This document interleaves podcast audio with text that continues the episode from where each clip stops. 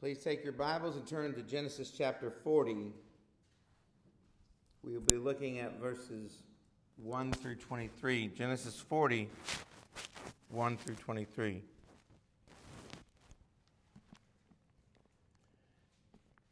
Sometime after this, the cupbearer of the king of Egypt and his baker committed an offense against their lord, the king of Egypt. And Pharaoh was angry with his two officers the chief cupbearer and the chief baker. And he put them in custody in the house of the captain of the guard, in the prison where Joseph was confined. The captain of the guard appointed Joseph to be with them, and he attended them. They continued for some time in custody. And one night they both dreamed, the cupbearer and the baker of the king of Egypt, who were confined in the prison, each his own dream, and each dream with its own interpretation. When Joseph came to them in the morning, he saw that they were troubled. So he asked Pharaoh's officers, who were with him in custody in his master's house, Why are your faces downcast today? They said to him, We have had dreams, and there is no one to interpret them. And Joseph said to them, Do not interpretations belong to God? Please tell them to me. so the chief cupbearer told sorry, the chief cupbearer told his dream to Joseph and said to him, In my dream there was a vine before me, and on the vine there were three branches. As soon as it budded, its blossoms shot forth, and the, and the clusters ripened into grapes. Pharaoh's cup was in my hand, and I took the grapes and pressed them into Pharaoh's cup, and placed the cup in Pharaoh's hand. Then Joseph said to him, This is its interpretation. The three branches are three days. In three days, Pharaoh will lift up your head and restore you to your office, and you shall place Pharaoh's cup in his hand, as formerly when you were his cupbearer. Only remember me when it is well with you, and please do me the kindness to mention me to Pharaoh, and so get me out of this house. For I was indeed stolen out of the land of the Hebrews, and here also I have done nothing that they should put me into the pit. When the chief baker saw that the interpretation was favorable, he said to Joseph, I also had a dream. There were three cake baskets on my head, and in the uppermost basket there were all sorts of baked food from Pharaoh, but the birds were eating it out of the basket on my head. And Joseph answered and said, This is its interpretation. The three baskets are three days. In three days, Pharaoh will lift up your head from you and hang you on a tree, and the birds will eat the flesh from you. On the third day, which was Pharaoh's birthday, he made a feast for all his servants, and he lifted up the head of the chief cupbearer and the head of the chief baker among his servants. He restored the chief cupbearer to his position, and he placed the cup in Pharaoh's hand. But he hanged the chief baker, as Joseph had interpreted to them. Yet the chief cupbearer did not remember Joseph, but forgot him. The grass withers and the flowers fade, but the word of our God endures forever. Let us pray. Heavenly Father, we pray that we would see from Joseph's example that we have a home, though we are away from home and homesick. That we have a home permanent in the heavens. That Jesus has gone before to prepare for us. But help us to remember, too, that our ties here on earth are not unimportant. And we pray that we would learn from Joseph, and most importantly, through Jesus and his work for us, that this homesickness that we have here on earth is only a pointer to our permanent home with you. We ask this in Jesus' name. Amen. Now, I have before you the passage from Ecclesiastes chapter 3, verses 1 through 8. And when I read it, if you were around in the 1960s, around the year I was born, 1965, you might remember a song uh, that had these words in them, the sort of the jangle folk rock of the Byrds and their song Turn, Turn, Turn. But let me go ahead and read it to you. For everything there is a season and a time for every matter under heaven a time to be born and a time to die, a time to plant and a time to pluck up what is planted, a time to kill and a time to heal, a time to break down and a time to build up, a time to weep and a time to laugh, a time to mourn and a time to dance, a time to cast away stones and a time to gather stones together, a time to embrace and a time to refrain from embracing, a time to seek and a time to lose, a time to keep and a time to cast away, a time to tear and a time to sow, a time to keep silence and a time to speak, a time to love and a time to hate, a time for war and a time for peace. Now, the genius of this passage is its universality. From the start, it's covering every matter under heaven that has a time, even birth and death. And then there's all manner, uh, manner of human activity covered, and not a comprehensive list of every human activity, but enough in broadness of variety that every human being everywhere can relate to this. That at some point in life, you do have to plant and then later pluck up, killing and healing, break down and build up, um, weep and laugh. Something's wrong, we got to weep. And we don't laugh at funerals unless somebody's telling a story about the person. But it's not appropriate in principle to laugh at a funeral. A time to mourn and a time to dance. Uh, cast away stones and gather stones together. I know in building, helping to build, or at least put out platforms that Tim has built for our hunting, um, our deer blinds, that we have to sometimes remove stones or pieces of wood and then gather some together to stick under the platform to make it level. And that's what this is talking about. Everyone can relate to something in this list. It's time for love and hate, to love what God loves and to hate what God hates. Uh, a time for war a time for peace, something that's worth fighting for and worth dying for. But then at other times, you wonder who's ordering this war and why are they ordering it? It might be a time for peace. You see, this passage is a lesson in what we call discernment. It's something that all Christians must engage in. Discern what is right and what is wrong. Discern when to do certain things and when to hold back, when to speak and when to keep silence. It's about discernment asking questions, listening to others, evaluating your options, seeking God through His Word and prayer.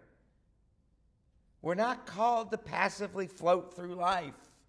We're called to be actively engaged and asking questions of our choices.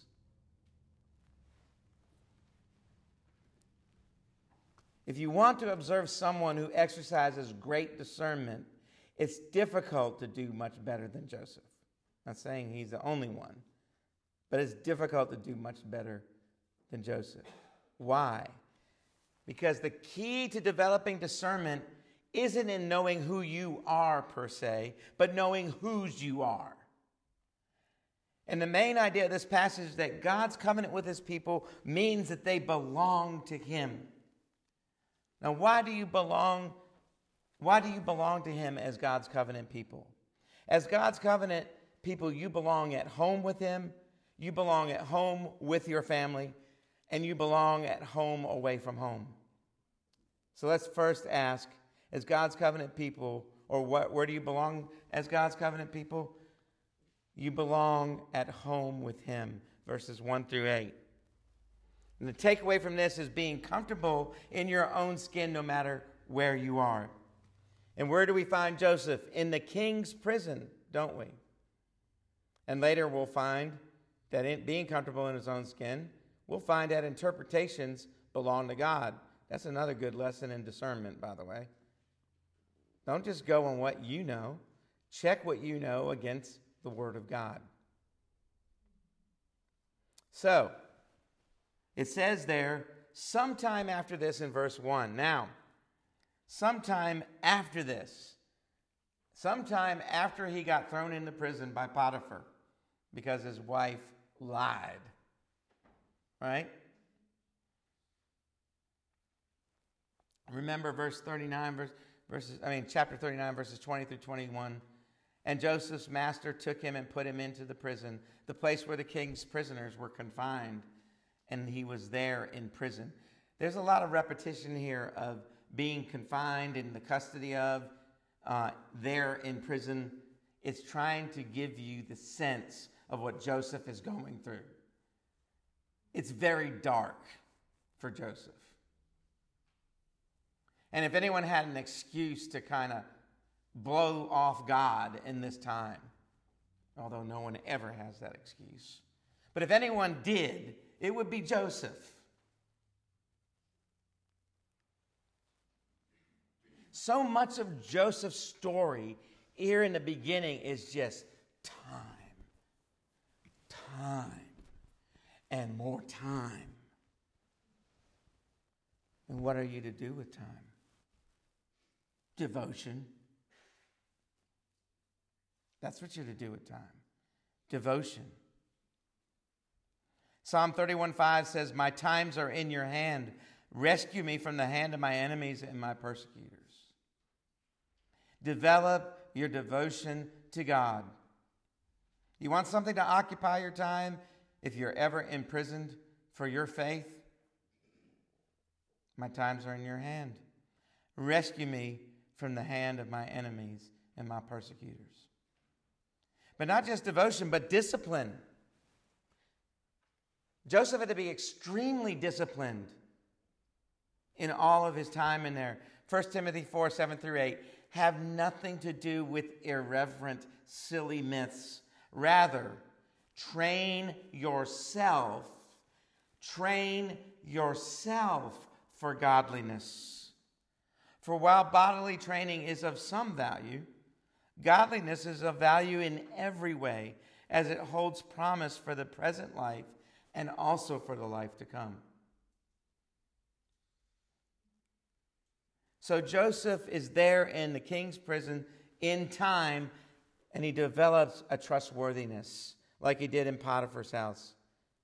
First, look at the company he kept.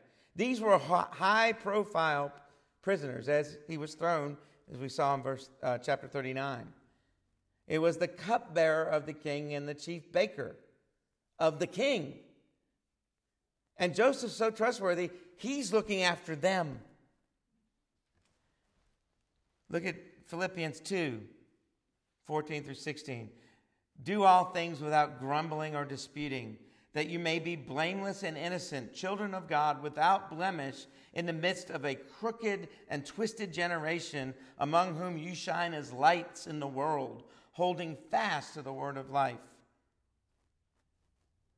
Eric Liddell was, uh, if you ever saw the movie Chariots of Fire, that was sort of his biopic, as they say today. All right? But Eric Liddell did more than just run in the Olympics and not run on Sunday in the Olympics because he was a Presbyterian. And as a good Presbyterian, he avoided recreation on Sundays. All right? And that way, he's a great example. And he did so not out of legalism, but out of devotion and discipline. But that's not all that happened to him. He was a missionary in China as his father and mother were. And believe it or not, when uh, the Japanese invaded China during that time, he was right there in, in the midst of it. And he got swept up and put in prison in Japan. Um, and he was put in the, uh, the Weihsien internment camp.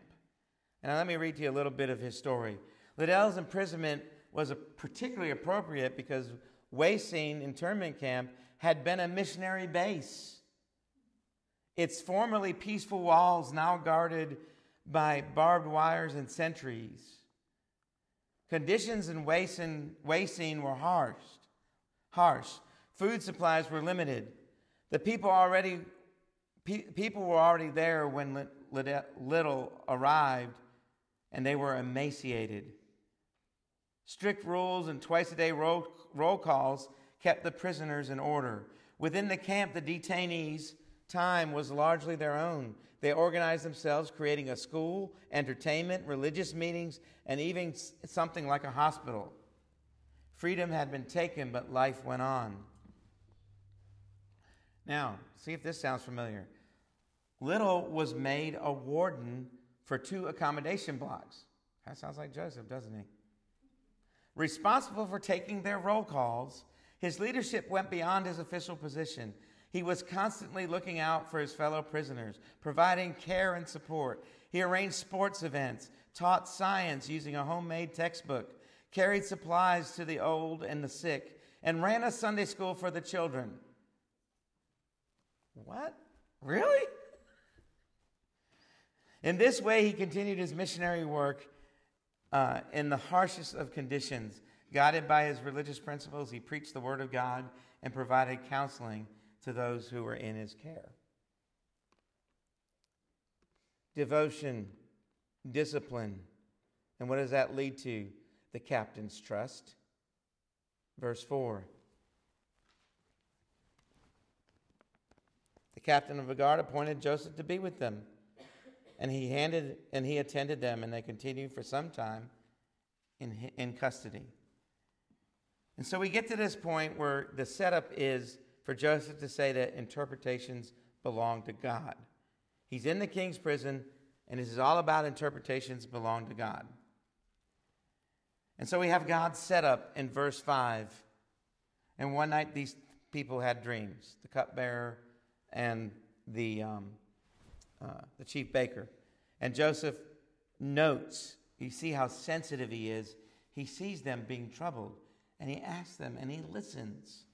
Okay? And so here is Joseph in this dark prison. And I want you to look at the Heidelberg Catechism. It's from the Dutch Reformed Church, which is our, our, our Dutch counterparts. They're pretty much Presbyterians in Dutch clothing, basically. And this is the first question of their catechism What is your only comfort in life and death? That I am not my own, but belong with body and soul, both in life and in death, to my faithful Savior Jesus Christ. He has fully paid for all my sins with his precious blood and has set me free from all the power of the devil. He also preserves me in such a way that without the will of my heavenly Father, not a hair can fall from my head. Indeed, all things must work together for my salvation. Therefore, by his Holy Spirit, he also assures me of eternal, um, of eternal life. I'm sorry, I left, and makes me heartily willing and ready from now on to live for Him. That's what's behind Joseph. That's what was behind Eric Liddell. That's what should be behind us. God's setup is that our only comfort is in Him, and therefore we are willing to go through discomfort in this life if we have to. And there is God's punchline, verses 6 and 8. He has a setup and then he has a punchline. Joseph saw that they were troubled and he acted in verse 7. He moves toward them. It says, So he asked Pharaoh's officers who were with him in his custody in his master's house. He asks them, he moves toward them, and he notes accurately and specifically just what he sees. Why are your faces downcast today? How sensitive would you be in, prison to actually notice the faces of others. He's sensitive to God in verse 8. They respond honestly. They say, We have had dreams and there's no one to interpret them. And he responds confidently. Joseph said to them, Do not interpretations belong to God? And so the application here is being comfortable in your own skin no matter where you are.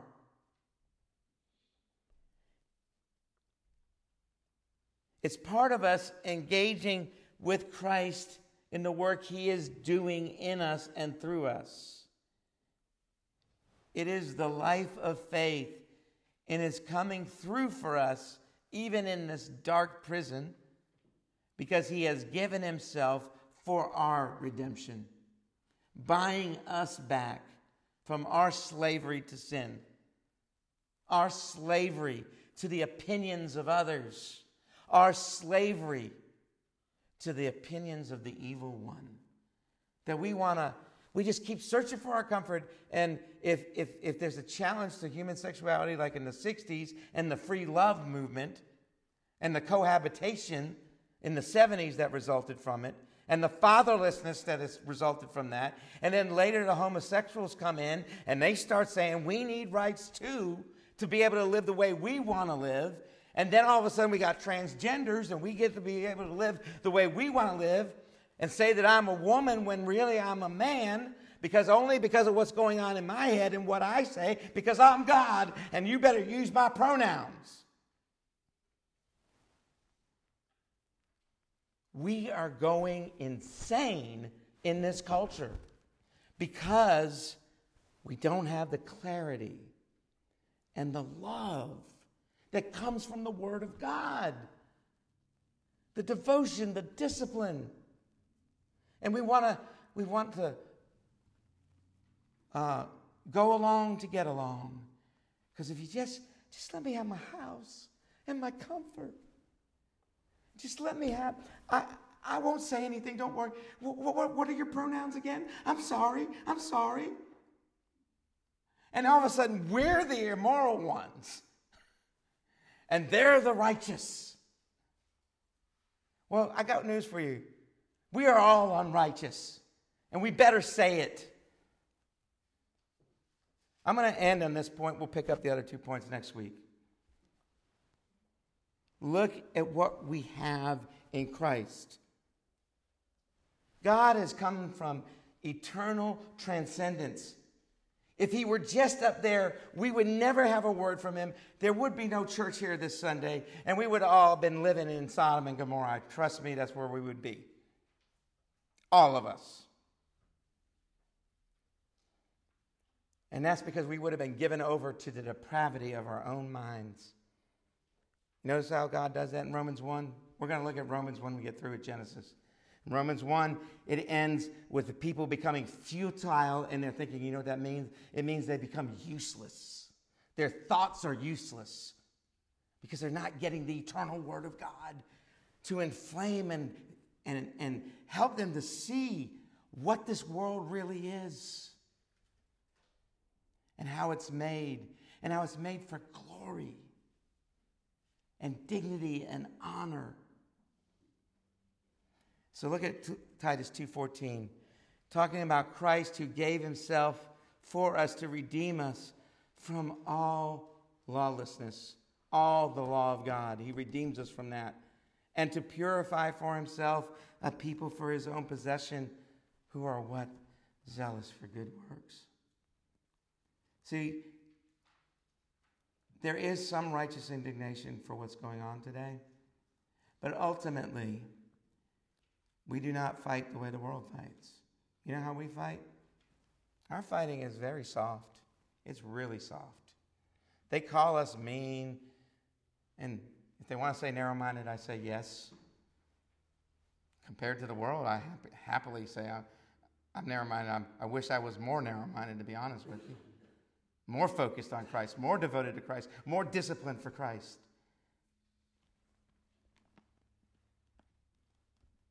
There is a time to speak. There is a time to stand and to lovingly and without vitriol engage in conversation. Now, if you want to see a good example of this, I don't know if this guy's a Christian, to be honest with you, but he's a good example of how to engage on some really charged issues. It's a guy called Billboard Chris. I don't remember his name.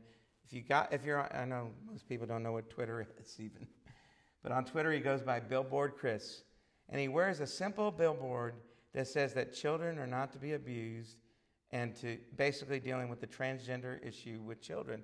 And he just goes on a college campus and he wears it and he waits around and engages people in conversation.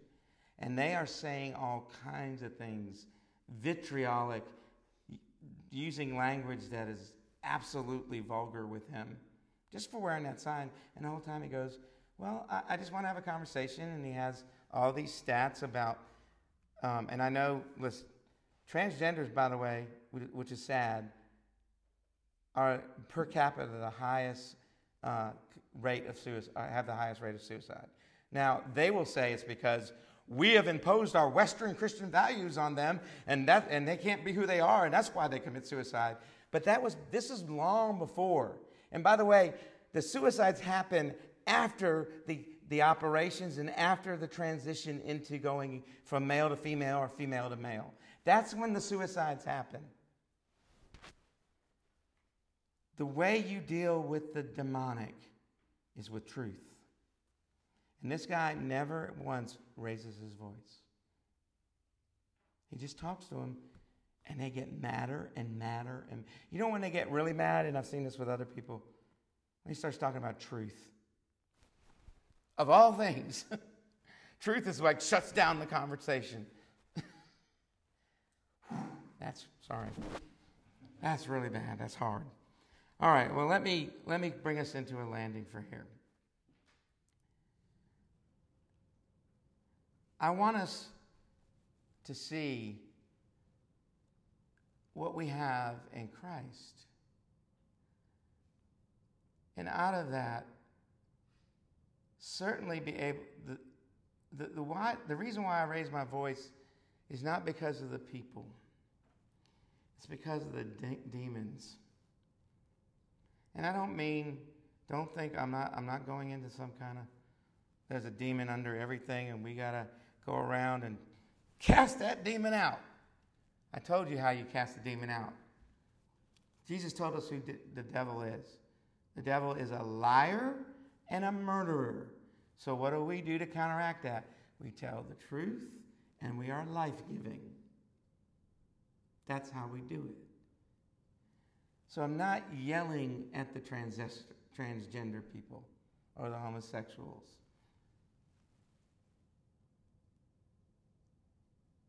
The yelling is about waking myself and hopefully everybody else up to the level of warfare that we are in, engaged in right now. I think we've been frogged in, in the kettle for a long time and just let this roll and roll and roll. I'm not going to try to tell you how to do it. I just want you to be aware of it, and I want you to understand that God is the ruler yet. And if God can do what he did in and through Joseph, as Joseph committed himself to God, and Christ is committed to, and I always love the term, to train yourself in righteousness. You know what that means? Means you ain't there yet, and I ain't there yet. That's one of the most encouraging things, trust me. It is. Because God's righteousness is a tall order, okay? And he's already, he's already given us Christ's righteousness as far as acceptance is concerned. Now he wants us to live into that righteousness experientially. He actually wants us to have the character of Christ in all of this. Because trust me, I am not the paragon of that. Christ is the paragon. So all I have to, here to give you is what the word says and apply it best to the situation we find ourselves in today. And it takes a lot of wisdom and a lot of discernment, and it takes the whole bodily, body, quite frankly, not just um, your pastors and your elders. So let us be thinking on that and praying through that. Let us pray. Heavenly Father, thank you so much for not leaving us blind and in the dark to bump around and all these things. You've given us clarity in your word, and Joseph knew that clarity. And that's why he could calmly attend to others, even with compassion, and compassionately bring them the truth. Father, it's a hard thing to be living in a world we, we weren't called we, we weren't expecting to be called to live in such a time as this. And yet here we are and wherever we are we are at home with you. So help us to remember that our true home is with you. Even though we long for a more permanent home here on earth and in fact you're promising us that in the new heavens and a new earth. So help us to have hope. Help us to understand people who still long for home here now. And help us to be as much as we can a home to them. Help us to be like Jesus more and more and die to our sin more and more. In Jesus' name, amen.